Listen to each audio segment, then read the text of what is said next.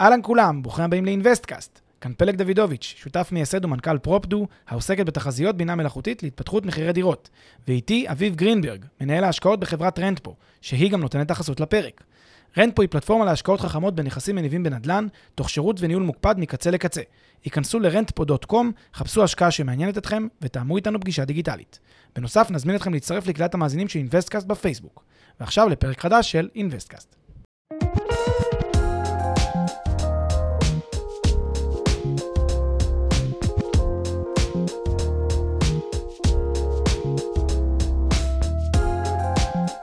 אהלן פלא, אהלן אביב, מה המצב? מה שלומך ביום שכזה, יום ראשון של השבוע? יום ראשון של השבוע, אנחנו הפעם פותחים שבוע עם uh, פרק של הפודקאסט, וגם נסיים, גם ביום חמישי עוד פרק.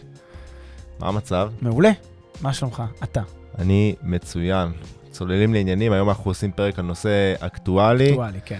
Uh, הולכים להוראת הבנק המרכזי בישראל לגבי מינוף משכנתה קיימת על נכס קיים. המפקח על הבנקים, נדמה לי, הממונה על הבנקים. הממונה על הבנקים, לגבי היכולת של אה, אה, אנשים שבבעלותם נכס, לקחת משכנתה לנכס הקיים, בשביל שימוש אחר שהוא חיצוני לנכס הזה לצורך העניין. נכון. מה שמכונה בטעות מחזור משכנתה, לפעמים זה באמת מחזור משכנתה, אבל זה מכונה בטעות מחזור משכנתה או ריפייננס. אה, אולי גם נסביר תכף את ההבדל, סתם לסבר את האוזן מה ההבדל בין הדברים, אבל נדון בעיקר על ההחלטה הזאת. סגור. בעיקר הרעש שזה עושה זה אה, לגבי העובדה שהמהלך הזה ימנע ממשקיעים, אותם אנשים ש...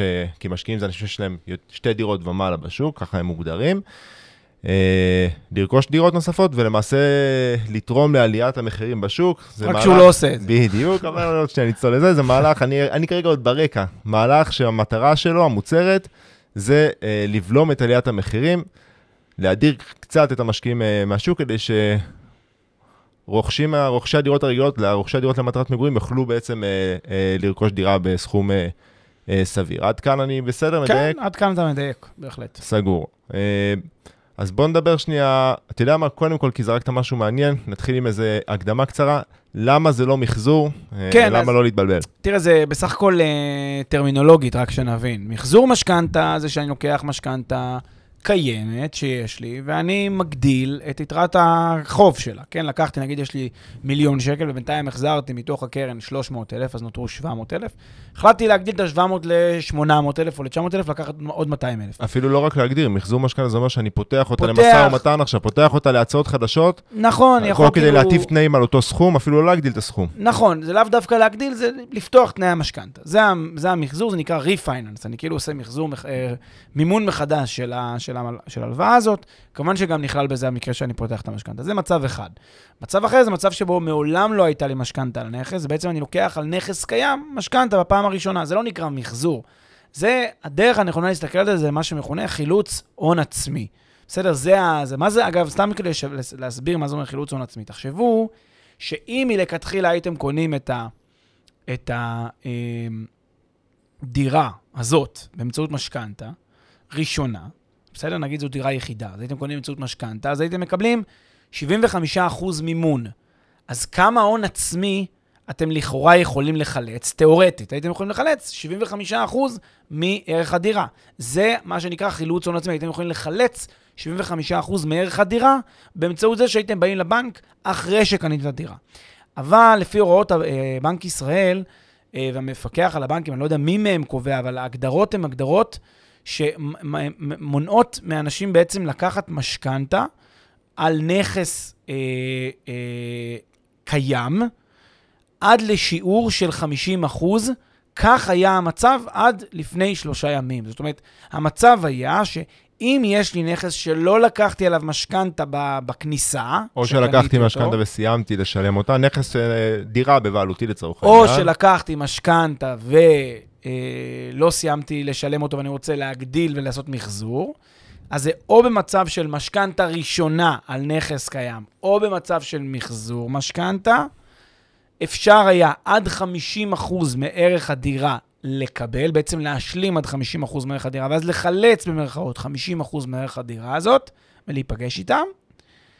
אבל בהחלטה שהתקבלה לפני שלושה ימים, האפשרות הזאת בוטלה, ולמעשה לא ניתן עוד לחלץ מתוך דירה קיימת הון עצמי לא ניתן בעצם, לא דרך, לא באמצעות של ריפאי ולא באמצעות של חילוץ הון עצמי. לחלץ זאת אומרת להוציא מהדירה הזאת סכום של כסף על ידי משכנתה אה, על הדירה עכשיו, כדי שאני אוכל לעשות בו שימושים אחרים, זאת אומרת לחלץ כדי שאני אוכל להשקיע בדירה נוספת, או לעשות איתו אה, דברים אחרים.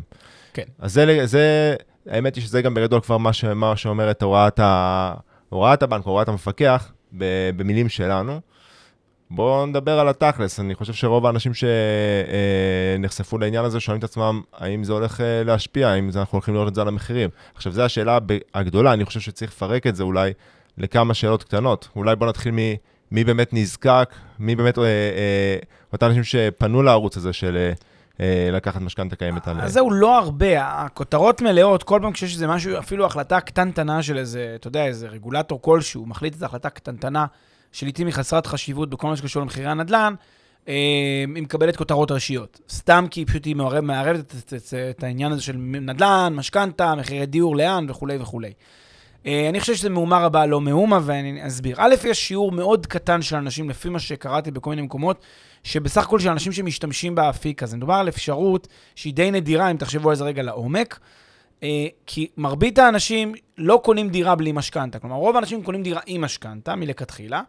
עכשיו, אה, הסיטואציה שמדברים פה זה על אנשים שכאילו במשך הרבה מאוד שנים החזירו את המשכנתה, כבר לא נשאר להם הרבה משכנתה, והם רוצים לחלץ 50% שוב מערך הדירה הנוכחי, זה מצב ראשון, או במצב שבו מלכתחילה לא לקחתי משכנתה.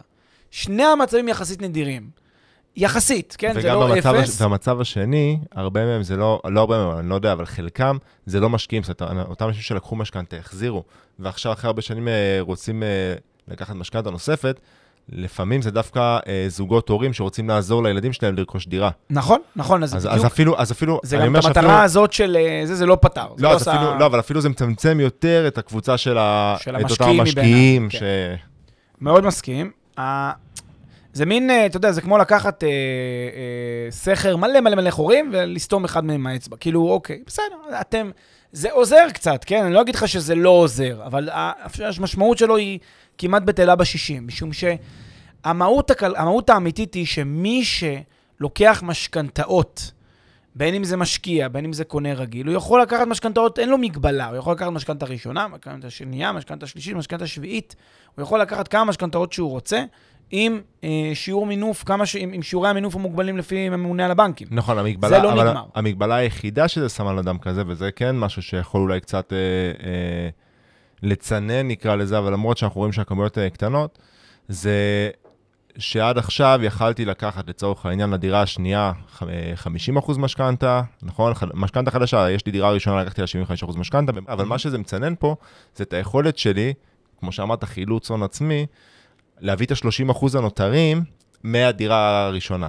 לצורך העניין, למרות שבמקרה הזה לא, כי לקחתי כן. משכנתה, אבל אם, היה, אם הייתי זה- יכול אה, להגדיל את המשכנתה שם, זה מונע את ה- את היכולת את שלי... היכולת כאילו להשתמש בהון במנוף. של, ה, של המשכנתה הראשונה כהון עצמי עבור ה-30% של הדירה הבאה. אבל אוקיי, בסדר, זה, שוב, זה, זה משפיע, אבל, זה, אבל כמה אנשים כבר יש להם יכולת להגדיל את המשכנתה באפיק הראשון? כלומר, להגדיל בדיוק. אותו ל-50%. רוב האנשים, או שיש להם משכנתה שהיא כבר הרבה שנים, תראה, נגיד, נגיד אנחנו מדברים על זוג מבוגר, שלקח משכנתה בשנות ה-90, או בסוף שנות ה-90, והוא נמצא היום עם משכנתה שהיתרה הבלתי מסולקת שלה היא נמוכה מ-50 אחוז, אז נגיד הוא יושב על 20 אחוז מהיתרה, אז יש לו 30 אחוז להשלים. עבורו, את האפשרות שלא מנעת, אבל הרבה פעמים הזוגות האלה, שיושבים על נכס הרבה מאוד שנים, הם פחות משקיעים. משקיעים זה בדרך כלל אנשים, שוב, זה כעניין סטטיסטי, לא כל אחד, יש הרבה משקיעים מכל סוג ובכל גיל ובכל תחום.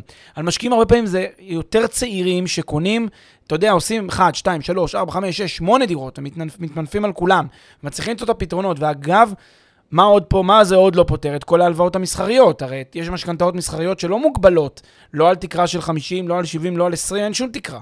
במשכנתה מסחרית, התנאים של ה- תנאי משא ומתן בין, קונה למ- בין נותן למ- ל- בין, בין מלווה ללווה. מה הכוונה בבנק. משכנתה מסחרית רק בשביל המאזינים חברה, שלנו? חברה שלוקחת משכנתה, ולא לא בתנאי משכנתה פרטית. זאת אומרת, אה, זאת אומרת חברה שהיא לצורך העניין יזמית. חברה, קרן השקעה, כן, אני עכשיו חברה, יזם, ואני. לוקח, לוקח משכנתה בשביל איזשהו פרויקט של יזמות. כן, או, או family office שקונה עכשיו דירות, מתחיל לאסוף דירות בכל הארץ. הוא לוקח משכנתה, יש לו תנאים משלו, הוא לא מקבל אה, הגבלה על, תנאי, על, על, על כמה משכנתה הוא יכול לאסוף. כנ"ל נגיד קרנות ריט או גופים כאלה, יכולים לקנות כמה שהם יכולים וכמה שהם רוצים. להם לא מנעת את היכולת להתמנף, אגב, הם יכולים לחפות ריפאי. יכולים אחרי שהם שילמו, הם יכולים להגדיל את זה, כי, כי אצלם אין הגבלה. על מי ההגבלה זה רק בעצם, בסופו של דבר, על אותם, אותו ציבור פרטיים, שבמקרה שברצף של שתי אפשרויות ואין בלבד, אחד, הם לא לקחו משכנתה ראשונה מאז ומעולם, ושתיים, הם לקחו משכנתה, הם כבר שילמו עליה 20 שנה, היא ירדה מתחת ל-50%, הם רוצים להגדיל. זה שני מצבים יחסית נישתיים, אה, ולכן המשמעות של זה, המהותית, היא יחסית לא, לא גדולה בהקשר הזה.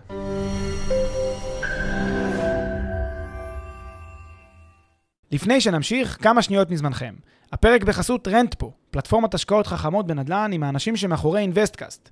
רנטפו מאפשרת לכם להשקיע בשקיפות וביעילות בנכסים מניבים, תוך ליווי וניהול מוקפד ומקצועי מקצה לקצה. היכנסו ל-rentpo.com, חפשו השקעה שמעניינת אתכם, ותאמו איתנו פגישה דיגיטלית. זאת אומרת שכשאנחנו קצת צוללים יותר ל...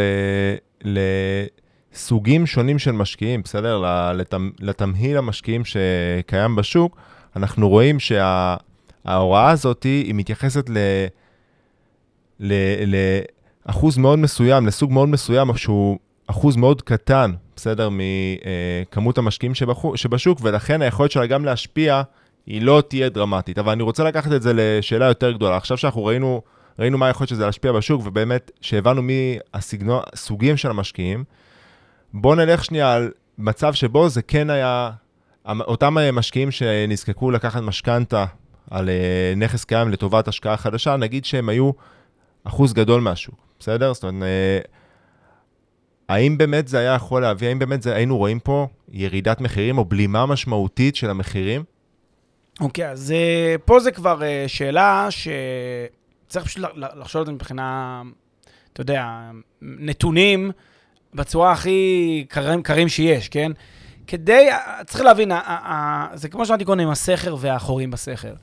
המים זורמים החוצה בקצב, בסדר? עליית המחירים היא עליית מחירים עקבית, רב-שנתית, מהרבה מאוד סיבות, בעיקר בגלל עודפי עלייה והגירה וגידול אוכלוסין וצמיחת אוכלוסייה שאין שנייה להם בעולם. זו מדינה שהיא צומחת וגדלה דמוגרפית, וזה לא הולך להשתנות לא בשנה הקרובה, לא, בש... לא בעשורים הקרובים. מדברים איתכם על הערכות של מדינת ישראל הולכת להכ... למעלה מלהכפיל את גודלה. היום אנחנו בסביבות 9-9.5 מיליון אה, תושבים בישראל, אזרחים בישראל. יהיו פה בסביבות 18 עד 20 מיליון תושבים תוך 40 שנה. זה המספרים, פי שתיים. כל, מש... כל חבר שיש לכם יהיה עוד אחד. אתם מבינים? זאת אומרת, זה המשמעות. כל פי שתיים. עכשיו, כל זה לא בתקופה של 200 שנה, זה בעשורים הקרובים, זה בדור, בדור אחד. דור אחד זה המצב שהולך להיות פה. וברור שהגידול גם הולך להיות אה, גידול משמעותי שאנחנו נרגיש אותו בצפיפות, בכבישים, בתנועה וכולי וכולי, וכמובן בשוק הדיור. הדברים האלה פשוט הם בלתי נמנעים במדינה כמו שלנו. והבעיה היא תמיד שכשיש הרבה ביקוש, אם אין היצע שמדביק אותו, והיצע זה אומר כמות מאוד מאוד מסיבית של בנייה, שתומכת בביקוש וגדלה מדי שנה, וגם תומכת בגידול של העלייה באוכלוסייה מדי שנה. כל עוד התנאים האלה לא מתקיימים וההיצע לא מדביק את הביקוש, הביקוש ימשיך לעלות והמחירים ימשיכו לעלות. עכשיו, באים ואומרים, טוב, אני אעשה איזו פעולה שמשפיעה על שוק המשכנתאות. באיזה אופן? אני אמנע, שימו לב ממי. ממי שלא לקח משכנתה ראשונה מאז ומעולם, כמה אנשים אתם מכירים שקנו דירה בקאש? תחשבו בינתיים על השאלה. אז זה סוג ראשון שנמנע ממנו. וסוג שני, זה מאנשים שיש להם משכנתה, והיא ירדה בערכה מתחת ל-50% מערך הנכס. כולם בדרך כלל לוקחים 75% או 70%, תלוי באיזה נסיבות, ועכשיו זה ירד מתחת ל-50%, ואז הם רוצים למחזר. על שני המצבים האלה, על שתי הנישות האלה, באים ומטילים את ההגבלה. אז זה, זה מאוד מאוד קטן, זה כאילו חסר חשיבות. הרבה אנשים היום קונים, אה, הרבה משקיעי נדל"ן קונים אה, דירות, אה, גם אם ייתנו להם משכנתה בשיעורים נמוכים, גם עם משכנתה, יהיה להם את החצי, את החצי מערך הדירה כדי לקנות את הדירה השנייה, לא תהיה להם בעיה להשיג את זה. אם אתה עשית עכשיו אקזיט, או אם עשית עכשיו, אה, אם אתה, יש לך, חסכת כסף, או שיש לך את היכולת לקנות ואתה רואה שמחירי הנדל"ן עולים ועולים, אז הרבה אנשים גם קונים דירות באמצעות הכסף שהם חסכו, או מממשים תיקים בשוק ההון וקונים דירות בכסף שהם חסכו.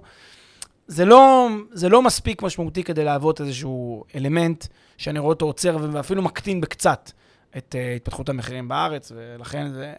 אה.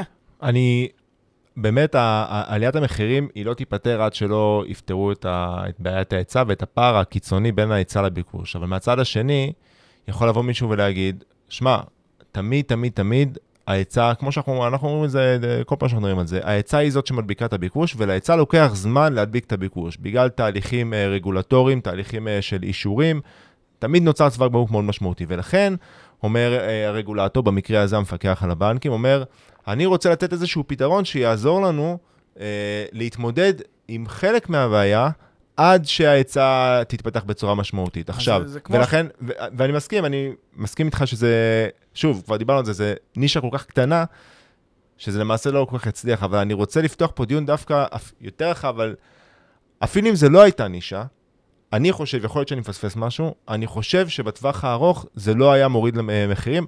אני אתן לך את אה, משנתי, מה שנקרא, תגיד לי מה אני מפספס, כי באמת יכול להיות שאני מפספס משהו. איך שאני רואה את זה, בואו בוא, לצורך העניין ניקח שוק דמיוני שבו אותם, הנישה הזאת של המשקיעים, זה כל המשקיעים וזה 20% מה, אה, מכלל השוק, בסדר? לא מהמשקיעים, אלא מכלל אה, רוכשי הדירות באותה מדינה. ויש כזה פער גדול בין היצע לביקוש כמו בישראל. אה, ואני טוען שאפילו אם אתה עכשיו עושה מהלך, שעד שההיצע לצורך העניין אה, תתפתח, משהו שתמיד, אבל כשההיצע תתפתח אז גם הביקוש יעלה, אבל נדבר על זה עוד שנייה, אה, להדיר את המשקיעים, אני חושב שבטווח הארוך אולי יהיה לזה איזושהי השפעה מינורית על המחירים, איזושהי בלימה קטנה, ולא יותר מזה, ואני אסביר למה. כי עכשיו לצורך העניין, קחו, קחו את גוש דן. אני שם את תל אביב בצד, כי תל אביב היא גם ממילא out of reach כבר, עזוב, כרגע אני שם את תל אביב בצד. קחו את גוש דן, ערים אחרות, אה, שבהם יש המון משקיעים וגם המון רוכשים אה, אה, רגילים, וכרגע הזזנו את המשקיעים החוצה. מה זה עושה מהלך כזה? מגדיל את הביקוש בהגדרה. כי עכשיו, רגע, נוצר, בעצם הביקוש ירד, נכון? אז עכשיו כל אותם אנשים שאיכשהו יכלו או חשבו, אבל אמרו, לא יודע, כרגע זה יקר מדי, לקנות דירה, עטים על הדירות שקיימות. מסכים? תראה, הנה, בתרגיל בכלכלה, כי מה שזה בעצם סוג של תרגיל בכלכלה. זאת אומרת, יש נגיד 100 קונים, מתוכם, אה, בשביל 20 או 30, הנכס במחירו הוא out of reach. או יותר נכון, בוא נעשה את זה אחרת. יש 100 קונים, כל המאה זה out of reach מבחינתם. עכשיו, נניח, אתה אומר המחיר יורד בשקל, אז פתאום יש כבר מישהו מתוך הרשימה שזה נהיה לו מושג. אז הוא מוכן לשלם במחיר החדש. לכן הוא שומר את המחיר הזה במחיר החדש. זה מה שאתה מתכוון? גם וגם. אני אומר שבהגדרה, ברגע שעכשיו המשקיעים יוצאים החוצה, אז יש איזושהי בלימת מחירים רגעית, נכון, זה משפיע, כמו שאתה אומר, על המחירים, ואז זה בעצם מביא את כל עם ישראל שממילא חי בקונספציה הזאת של כמה חשוב לי שתהיה לי דירה משלי, והם קונים את הדירות. עכשיו, ממילא הכמות הזאתי, זה עיקר הרוכשים בשוק היום, ולכן זה מהלך שיעלה את הביקוש בטווח הארוך, ודווקא יכול אפילו קצת להעלות מחירים. זהו, אז, אז כעיקרון אני מאוד מסכים עם זה שאם תהיה מין כזה פסיכולוגיית המונים כזאת, שאנשים יודעים שהמשקיעים יצאו מהשוק מאיזושהי סיבה, ואנשים אומרים, טוב, עכשיו המחירים ירדו נגיד, נגיד המחירים מתחילים לרדת קצת.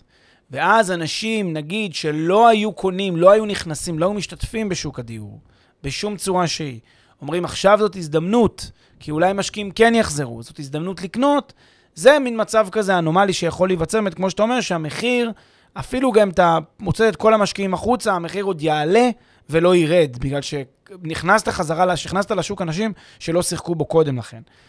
אני מאוד מסכים עם הנקודה הזאת. אני, אני, הדבר שבעיניי הרבה יותר אה, מובהק במקרה הזה, זה שפשוט יש למחירים את שיווי המשקל שלהם. שיווי משקל נגזר מכמות הקונים, מכמות המוכרים, מההיצע ומהביקוש.